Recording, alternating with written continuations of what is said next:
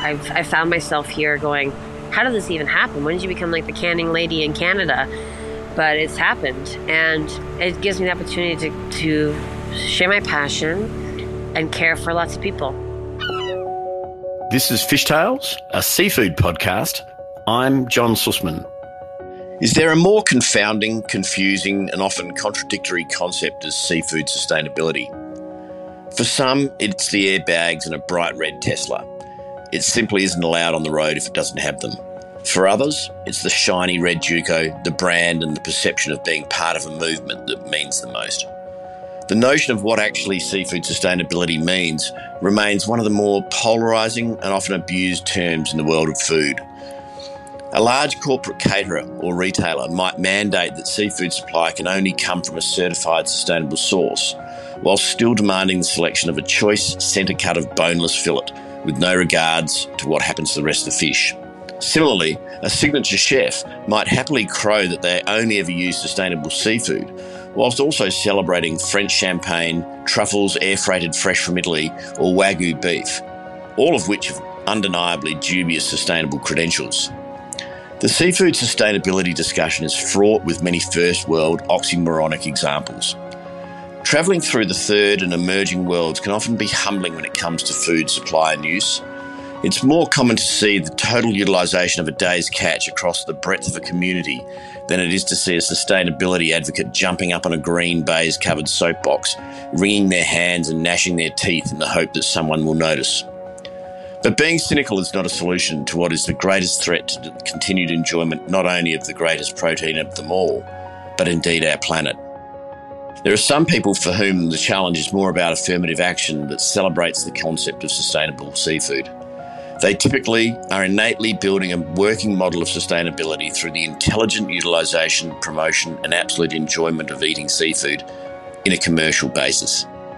Charlotte Langley is one such sustainable seafood champion. Coming from a position of deliciousness first, her approach is iron fist in a gilded velvet glove.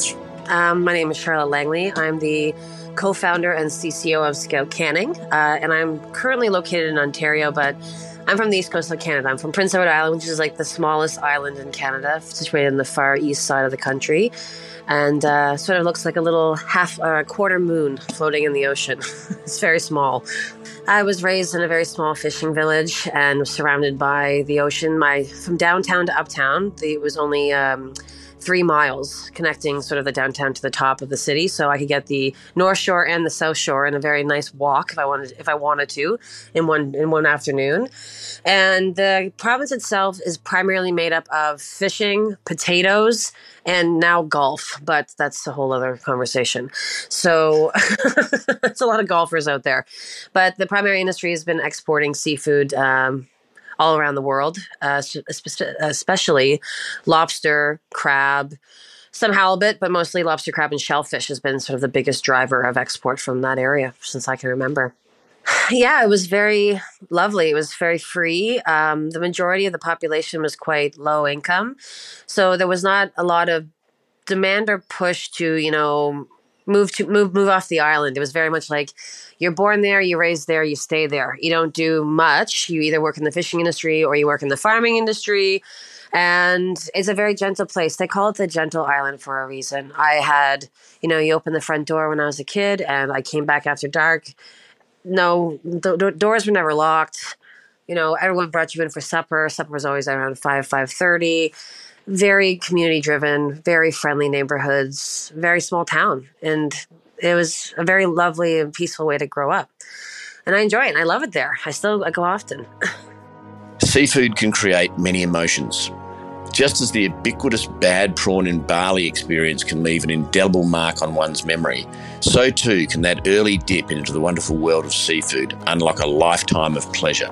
There's a friend of mine who's no longer with us, unfortunately, and he was a big oyster man uh, back in his day. And I remember being about, I think I was nine or 10 years old, and I went to meet him. My mom helped me get this because I was quite little, but uh, he sold me 12 oysters out of the back of his truck in a grocery bag that I brought home for my dad for Father's Day. And my dad sort of showed me how to open them up with like a screwdriver, you know, on the back porch. And experiencing like that process and like sharing that moment with my dad was it was very memorable, and also it should have showed me sort of like what how enjoyable seafood could be. You know, not all nine year olds like oysters, and I thought they were delicious and fun and refreshing and kind of like gnarly in a way. Like they look kind of funny and they were like misshapen. These are Malpeque oysters, so they weren't the cultivated ones that we see in the market today, which are all like you know tossed and tumbled to be perfect and all look the same. These are Malpeque, so they're kind of a wild seed and kind of like misshapen and interesting. That was one of my first like like you know I'll hold on to that memory with my father and my friend John for my entire life. But it was sort of funny because like seafood permeated kind of every day. It was always around. The grocery stores in town were very small. They're more like groceterias or small markets. Nothing fancy like European, but like you know, there was onions and potatoes, cabbage, carrots, rutabaga, haddock, and a lot of shark actually, because shark was a bycatch of the larger the halibut and tuna industry there. So they would sell shark to the locals and export everything else away. So there's always seafood was always you know a part of the the meal, and there's a lot of tin fish, but not the conservas and the things that we'll likely talk about today, but this product called Chicken Haddie, and I bring it up almost every time I have a chance to talk to people like yourself. And it was a can that had a combination of haddock, pollock, and hake, and it was just like fish paste or fish flakes, and it made the best fish cakes. Day old potatoes mashed up with a canned chicken haddie, loaded with butter and molasses, and or mustard pickles, depending on what you're into. And uh, that was a staple memory as well. There is something about getting into food, be it through formal training or working with motivated, inspired, and driven food folk. It's once the gate opens that the path for many takes them on a lifelong journey of discovery. I'm a very outgoing young lady, and I thought to myself when I was growing up, I was like, oh, I'll be a singer or a dancer or a show business. A dream I had years ago was to be a lounge singer in Ireland, of all places. Like, that was a vision I had for myself, like lying on a piano singing show tunes, right? That didn't happen. So I was going to myself, you know what? I need a job. I need a career. So I said to myself, you know, not not singing or dancing. I like food. I might as well look into culinary into a culinary career. So I went to the I went to college when I was around 20 and I went to culinary school. And when I didn't between the first and second year, you have to do an internship, like a co-op, you know, that show that you've a co-op to show that you've gone to college, and I chose a restaurant on the west coast of Canada. I try, I went. I decided to go all the way to the other coast of the, of the country, and work at a restaurant called C, the big like a big letter C, and it was the first sustainable seafood restaurant and the first restaurant that was sort of high end that I ever worked in. And I learned from two great chefs there you know, the sourcing relationship, the stories, working directly with the fishers. Like, you know, the, the scallops are getting dropped off live from this guy, the prawns are coming from this guy. And like the thought care around those relationships was sort of embedded in me at that time. And as soon as I left that restaurant, which was only a short period of time, like three or four months I staged there, I was hooked, literally. I know that's one thing that's great about seafood. There's lots of puns uh, on the space, and I started focusing my energy on working primarily in the seafood sector and in the culinary space around seafood and fish. So I've, that always sort of just followed me, or led me either way. You know, we were kind of hand in hand, and I found myself in another seafood restaurant, then another seafood restaurant, then the sustainable seafood restaurant, and this and that. And I ended up running a great restaurant in Ottawa called the Whalesbone. of course, funny name. And it was a sustainable seafood restaurant. And that's really sort of where I got my my the weight of my career that's when i sort of was became established in that culinary seafood space whalesbone was um, a 30 seat restaurant and when i first went in there you know the back kitchen was very tiny like the uh, the execution space you know you could fit two people on the line only there's no room for anybody else. And we were doing like you know maybe 30 or 40 covers a night. It was very slow and quiet. It was a newer business. And by the time i left you know i was doing like 120 covers and then we were flipping the room like crazy. And every dish i did was seafood. So i was like you know my house chowder my lobster roll my ceviche this escabeche you know this wild salmon caught this way, this hook and line caught that way. It's like, you know, swordfish is in season. We're working with that. So I responded directly to seasonal products because a season is a season for a reason. And I made so many different dishes and so many different recipes there. And that really helped me hone my creative craft as well as get to know the sourcing and the relationships and the fishers even deeper because I was now able to have like buying power and saying, Hey, I'm looking for this mackerel or I'm looking for this. Can you help me source it? Or do you grow seaweed? Like what's going on? So I became, became very active in the community, uh, representing underloved species. One of the beauties of the world of seafood is the incredible diversity of flavours and textures, not just between species, but between the different cuts, organs, and pieces of any given seafood. Eating not only across the seafood basket, but also from scale to tail, can be commercially challenging.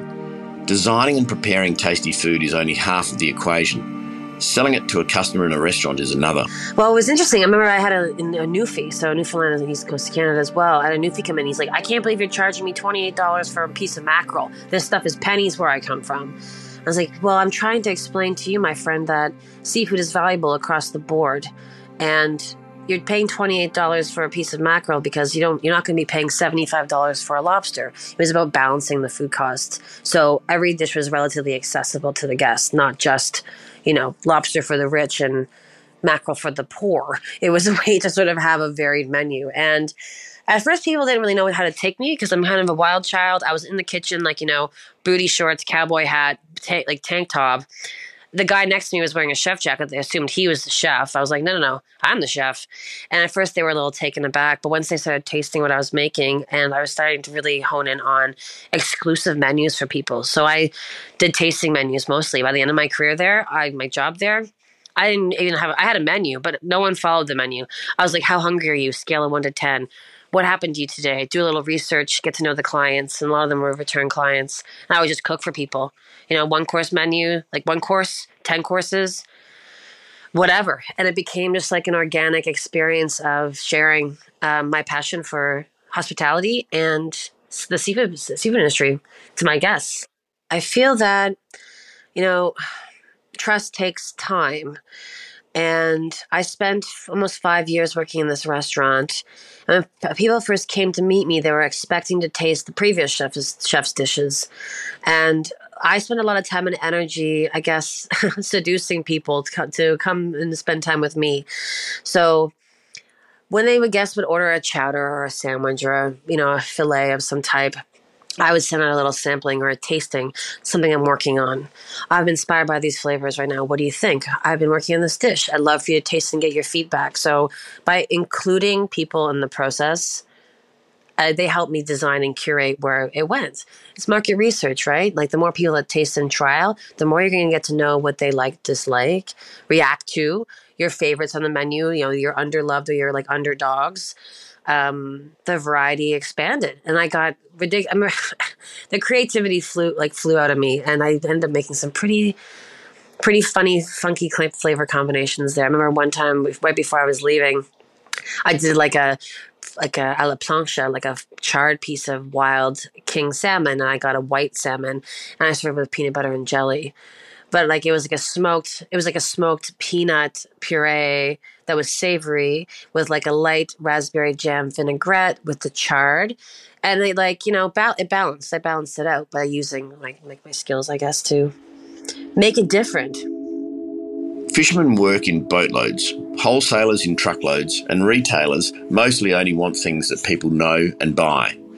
Building a relationship with a fisherman who is not only prepared to listen to the request, but is prepared to care for the bycatch that a chef thinks they can hero is much easier said than done. They are used to selling exporting commodity. You know, they're like, we, we harvest one thing. This is what we do. We sell that. That's kind of it. And I was like, well, what about your bycatch? You know, what is that looking like? Can I have, hey, what are you actually using for bait? Oh, you're using halibut collars. Can I buy those? Can I buy a couple of those? And I think they thought I was play, playful and maybe a bit foolish, but they saw that clients were enjoying, you know, a variety of alternate species, not just the salmon and the tunas. And people then kind of were like, they trusted me. They're like, we trust you to take us on a journey. What are you trying these days? The cheeks of this, you know, uh, turning like hanging sardines over my line and aging them, and like the oils that were coming off, like using in the frying pan instead of using an oil, you know, and searing mushrooms in that, like just using all of the fish. And the fishermen, like they were pretty interested. The farm, the aquaculture people were also like, wow, this is a channel for us to actually sell product, and someone's going to care for it and, and also educate the consumer because there's a big barrier there between the fisher or the aquaculture or the farmer and the the end consumer. They don't have necessarily like a, stro- a direct line to each other, right? They're kind of kept apart because of all the distribution channels and all the supply channels. So as a chef, it's my honor, privilege, and I think my duty to share this with people. Like, this is where it comes from. This is that guy or girl. This is how it's grown. These are the carbon inputs, or, uh, you know, whatever you want to know about it, I'm happy to talk to you about it. And people became more interested. And I have people from that restaurant still call me or message me or text me or whatever. And they're like, I only buy products that I know I can confidently come from this source. Or I feel confident in these seafood purchases now because of your help. And people have now, like, grown up with me in that sense. You know, they've they learned what they liked and how to source it properly, and they're going to stay with that forever, which is really exciting. The the impact's been uh, tangible because as I dove deeper into this industry, you know, lots of questions came up. It was like sourcing and seasons and um, traceability on the program on the product. Like, you know, where is this actually rockfish or is this something else? Is this actually what that is or is this something else? And for me, I want to provide solutions to my guests where they don't have to worry about what they're getting. I'm like, I'm doing the homework. I'm creating the relationships. I'm doing the effort. I'm working with these third party auditors. I'm working with all these scientists, like, you know, data, real data to provide you the best possible food for your body and also the health of our oceans. So they kind of, you know, I met somebody a few weeks ago. I was, I randomly was in Nova Scotia. I'm working on a little thing, and um, someone was like, "Are you an environmentalist?" I was like, "What?" Uh, no, I don't think so. I'm a chef. That uh, it was just it caught me off guard because I've become so passionate about protecting and helping and supporting regenerative regenerative uh, aquaculture and you know wild wild capture that people think I'm you know I'm an environmentalist now. I guess. I guess this happens. They kind of go. They kind of became one. The Marine Stewardship Council's iconic bluefish logo is regarded by many across the seafood world as the gold standard in third party sustainable seafood certification. Its assessment process is scientific, objective, and rigorous. Its associated ambassadors typically have a reputation of being the same. So I wanted to give people more data and like show them like what is working, what is a great system where you can feel confident in your kitchen at home, in your purchases to feed your family, all those things. And the first sort of organization, because I am in Canada, um, MSC is an, has primarily been an industry facing organization for the last 20 years, so as we all know. Like it's not like, you know, you don't see, you didn't see posters of it 20 years ago. In Canada, there's a company called Oceanwise, and Oceanwise is a um, a recommendation program. We recommend you eat this versus that, whereas MSC is a certification standard. So I wanted to provide more data to my consumers and make them feel confident that they could trust me. So, you know, data is helpful. And I just started researching and being like, oh, MSC, what is this? And then it says global certification. They have third party auditors. Okay, this seems like legit. It felt like it's a legitimate organization that can back up what I'm saying. And um, I threw a party. I was at, I had a house party.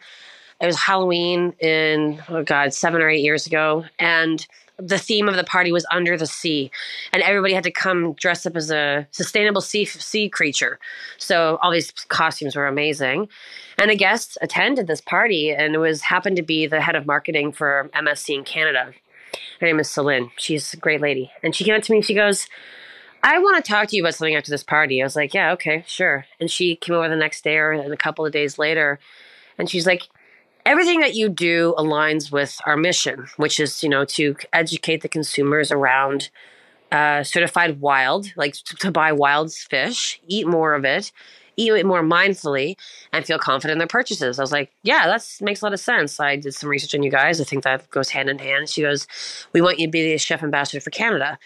And I was like, wow, okay. One, I'm very uh, honored, and two, I don't even know what that really means. Like, what does that mean? What am I doing? She goes, everything. She's like, well, you just. I'm like, what do I need to do? She goes, well, everything that you do already, that everything that you're already doing, is representing and and and spreading the good word, or you know, being an ambassador for our mission. So we're just going to put it on paper, basically, and we're going to find ways to help you be a voice for us in Canada. And I was like, this is amazing. So I've been working with them as their chef ambassador for f- five years now. And really, what that means is I have the opportunity to learn from people that have serious careers in this space. You know, I'm working with marine biologists regularly.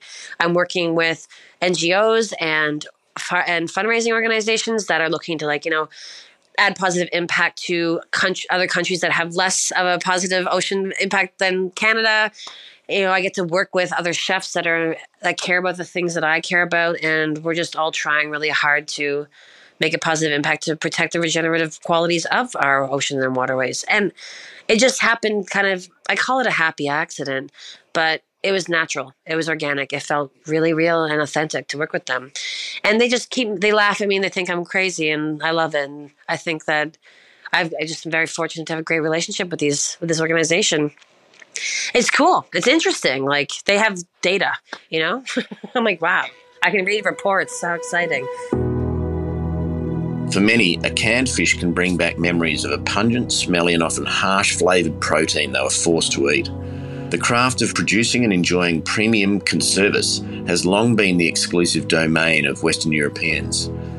A new movement is seeing this art being used not only for the purpose of culinary enjoyment, but for sustainability purposes also.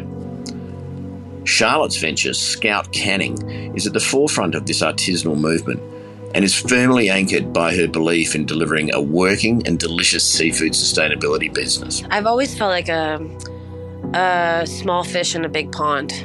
And I was like, I feel like I'm making good waves with the community. Like I'm people are trusting me to care for them through the through the lens of a chef. I get to make great decisions. I get to, you know, influence the supply and demand in my small space. And I wanted to do more. I was like, I need to do more with this. You know, I'm this person, but what else? Like, I'm a chef. You know, like it's not an accreditation where like you know I've got a like a university degree on my wall. I went to college. I picked up a knife. They gave me a certificate. They're like, here you go. You know how to cut vegetables now. It's not like some massive accreditation. You know, I'm not like there's no doctor after my name or you know MBA. None of that.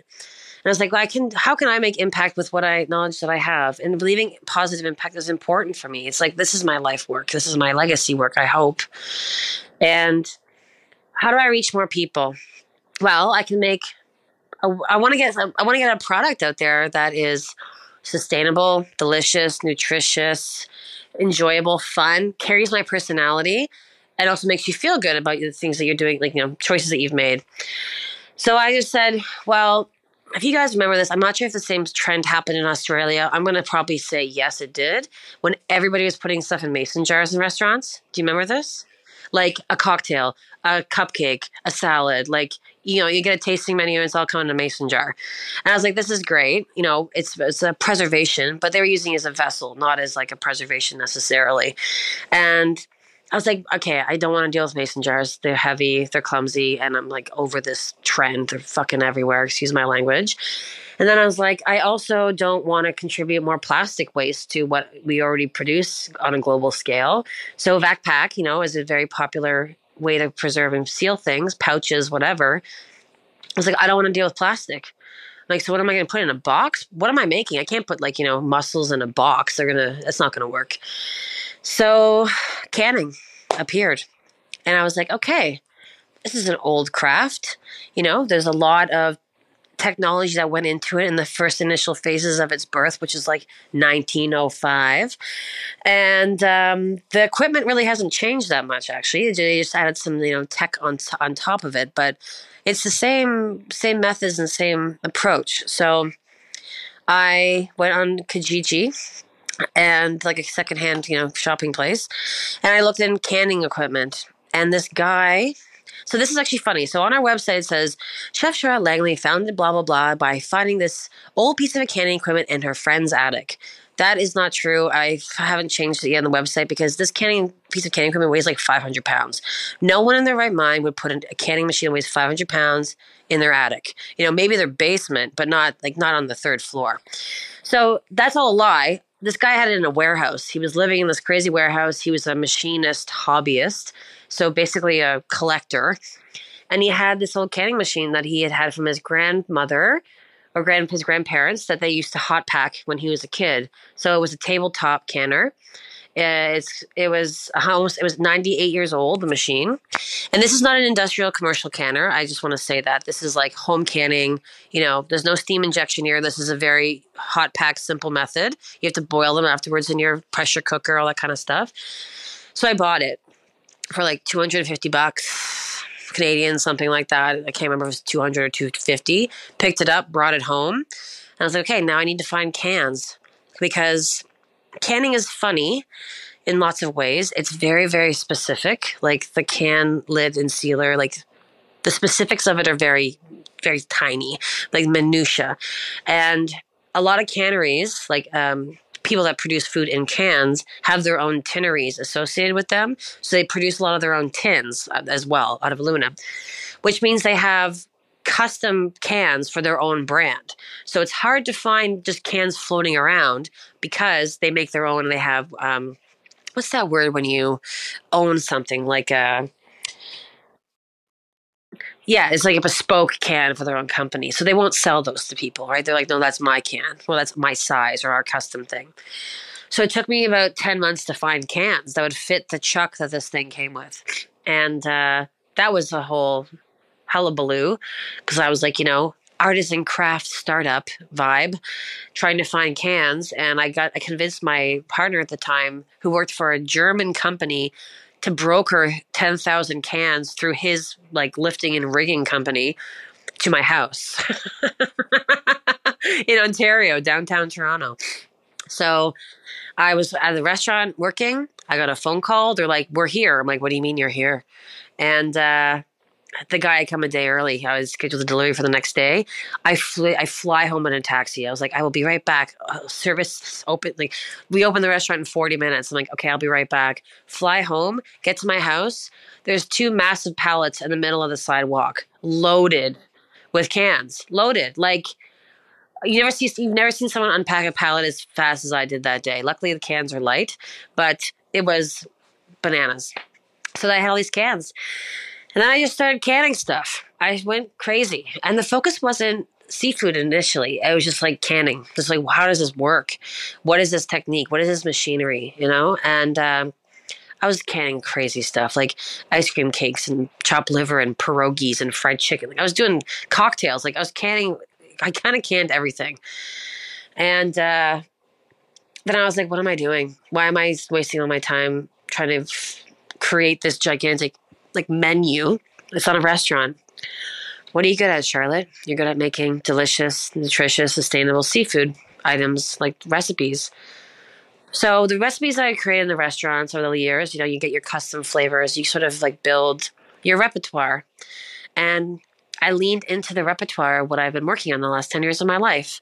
And I started introducing those flavors mussels with smoked paprika, tomato, fennel, you know, lobster, butter poached with some fresh herbs, uh, Arctic char that had been cooked in uh, juiced carrots with wild leeks and fenugreek, you know, like all these flavors that I loved. And I just started canning all this stuff. And, uh, this is like, you know, I'm not sure who's going to hear this, like what your demographics are, but it was kind of illegal at the time. and what I was doing was experimenting. I wasn't selling anything, but I was like, you know, canning it, trying it, you know, pushing the boundaries on it, and challenging what I thought the canning industry was. Um, I ended up getting a few people that were interested. They're like, "What are you doing?" I'm like, "I'm going to start this canning company. I'm going to introduce conservas to North America. I'm going to inspire people to eat responsibly sourced tin fish at home." and love it. So basically, I want to take a can of Scout and take like I go home with you. You know, I send my love and passion, my flavor profiles, my personality, all the homework that I've done, and you take it home and you enjoy it. So I don't even need I don't even need to be there, but I'm there with you doing that work, ensuring that you're cared for because I have a hospitality background. So Scout started that way, like just very ad hoc, very that classic story, you know, in the basement, in the garage, like in the back of the house, like it happened that same way.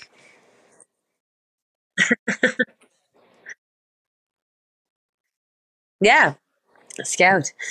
Well, Scout's my baby, and we've been in the market now for uh, just two years. We launched in 2020, but Scout is like North America's uh, sort of first craft cannery.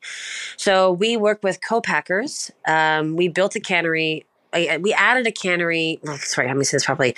We were working with a fish processing plant. They had some canning equipment there. They make a lobster paste, and we said, "Can we add more equipment here and sort of like you know increase your volume and do canned food here, canned fish here?" And they somehow amazingly said yes, and they're still our partners today, and I'm so grateful for them, and I love them. They're they're quite the team. And uh, they said yes. We started doing product. I started doing product development there with the team. My my two co-founders and lads, Nate and Adam, and we went there. I hung out with the engineer, QA person.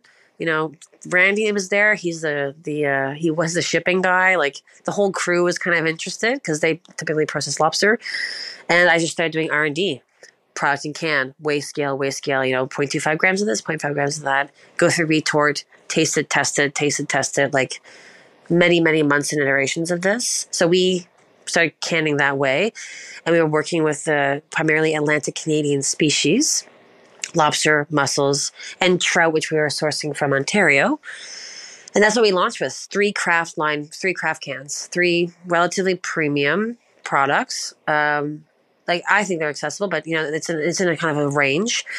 And we launched in the market with those. So everyone was like, "What the hell are you guys doing? This is like we don't, you know, canned food is has so many negative stigmas around it, uh, or has you know, it's not the most popular thing in North America. We're used to eating canned salmon, canned tuna, canned corn. And we're not eating conservas, and like the culture is not like there yet. So we launched into a very interesting market at a very interesting time it was March of 2020. like surprise. Fresh the fresh and frozen industry, massive global industry of distributed seafood, like you know, back and forth, back and forth. A lot of waste happens in that supply chain. A lot of loss happens in that supply chain. There's lots of things in that supply chain that are not good. There are some scenarios where there's slavery in the supply chain. You know, that's why some cans of tuna can cost 99 cents because the human rights scenarios are not fully protected. And that's something that we really haven't talked a lot at Scout yet publicly, but it's something that we like really pay attention to, and care about. But the art and craft of cans is not just like searing a piece of fish and putting it in your mouth. There's a lot of labor that goes involved, there's a lot of care that goes involved, and it helps sort of it helps by eliminating waste in some categories because a lot of stuff that can go into cans can be the odds and sods, the tips of the tails, the lines of the belly, not the chateaubriand of the fillet. You know, the stuff that you see at the grocery store on ice. We can sort of take care of some of the waste, the waste channel, which is amazing. And this is not waste. Like, it's none of it. This is not waste. What we think of waste. This is amazing, valuable protein. But it doesn't look the way that the market's been trained to look for these things. You know, that center cut or marinated on a skewer or whatever. So we work on a, from a waste-based channel in many categories. The lobsters that we put in the cans, you know, it's not the whole tail that's been curled up and put in at the bottom. It's the broken pieces and the smaller bits and pieces that are less attractive to the consumer. So that's one part of it. The packaging, huge part of the part of the program. Most highly recyclable product, you know, in packaging from from what I understand, aluminum, lined with organosol, which is a vegetable based lining, BPA free, as we all know, but it has no, like, it used to be like, like lead and tin in old cans, which is very toxic. Now it's very healthy, highly recyclable. The product doesn't change in the can, as in, like, it's not going to denature, it's going to improve, if anything, over time. And it also has amazing shelf life when you buy a piece of fish and take it home, and know if you don't get to it in three days because it's put in the back of the fridge by accident, guess what? That's going into the garbage or the compost. The majority of food we consume at home, something's like thirty six percent of food purchases wasted. You know, there's stats out there around this. I don't know the exact, but it's in that realm. This helps preserve food waste from you throwing it out. It's portion size. You know, there's three or four ounces in that can, that's a great portion for lunch or even dinner with supplementary proteins and veg or, you know, starch and veg, whatever you're into. So it sort of focuses on many different channels. They're all wins. Like these are all check marks, in my opinion. Check. We've got waste supply chain managed, like, you know, supported. We can use fancy stuff too and like the higher more quality pieces, but we don't have to. We can make something simple, so delicious and valuable we have great recyclable packaging. Up to ten times aluminum can be recycled. You know, that goes that goes in and out, and that does get recycled. It happens. It's not like some of the other challenges of recycling in North America. I'll use as an example. We can help you understand how to be feel more confident at home in the cooking, as in like you open a can, add to a pasta. We're simplifying the use. You know, convenience is a huge friggin' word right now. People want convenient food, convenient things. We're used to convenience now. Canned food is convenient. Open and eat it. You know, it's right there. Highly nutritious, and it lasts a long time. You can put it in the back of your cupboard for five years. You know, it's still going to be there, and it's not going to hurt you. Canned food's been getting a bad rap for a long time it was never deemed valuable. It was always deemed like, you know, canned vegetables are mushy or like this is kind of gross or, you know, I don't like tuna. I don't like, you know, that's weird. And I just think people need to explore and enjoy more. So by seeing, I know there's a rise in increase or a rise in demand for this product because I'm seeing more competition than I've ever seen in this field, in this sector.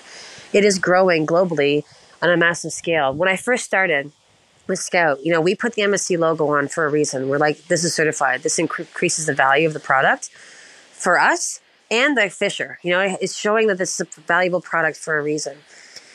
In the last two years, in the last year, we're seeing the big brands like Oceans and uh, Bumblebee and Chicken of the Sea and all these guys screaming from the top of the roof their certifications, their new sustainability messaging, their new, you know, climate positive drivers.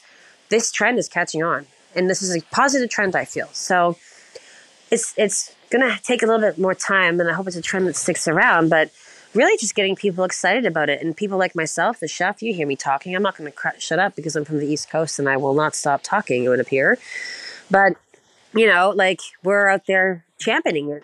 We're championing the value of it. The concept of regenerative farming, whilst a relatively new term in the world of agribusiness, is almost exclusively applied to terrestrial farming. Yet the concept is equally, if not more relevant, to building aquaculture operations which enhance a water system as much as use it. I'm really interested in um, three tiered uh, farming systems. There's a company out of the, States called Ocean uh, um, Greenwave and it's founded by this guy named Bren Smith. You should definitely talk to him too. He's amazing. He's from Newfoundland, but um, he has a three-tiered farming aquaculture system that grows kelp and shellfish. So a combination of kelp, mussels, or scallops or clams, depending on ones you choose. And it's cleaning bays, it's producing food, and it's re- it's reinvigorating uh, ecosystems wherever they're being planted. So that is really exciting for me right now. I'm stoked to see people coming up with really creative solutions to help protect and encourage regeneration in that's in those in our waterways.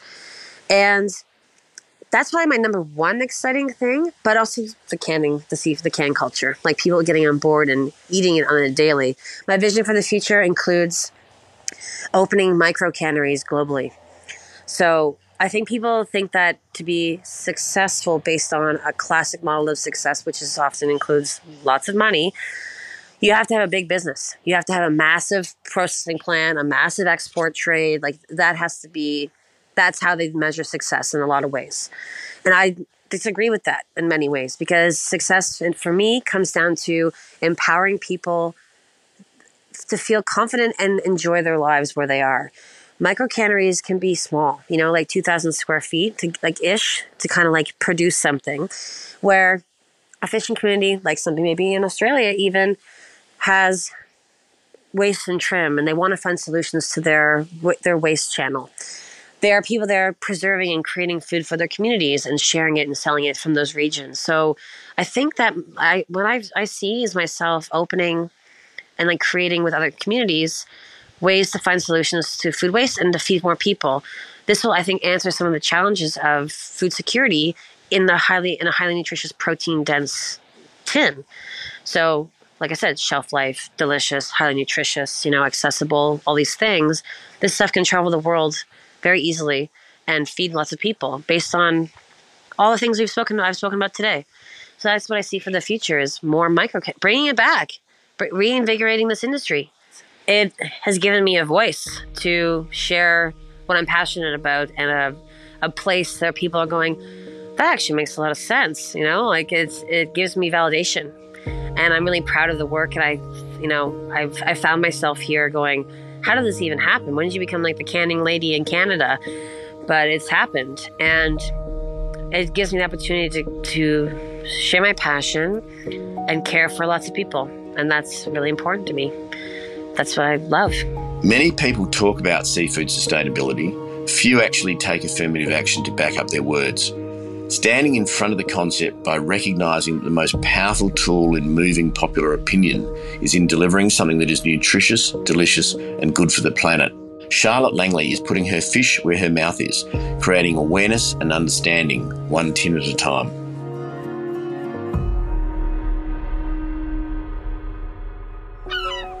This is Fish Tales, a seafood podcast. A Deep in the Weeds production. I'm John Susman. Follow us on Instagram at Fishtails Seafood Podcast or email us at fishtailspodcast at deepintheweeds.com.au. Stay tuned for more tales from beneath the surface of the seafood world every Friday on your podcast app.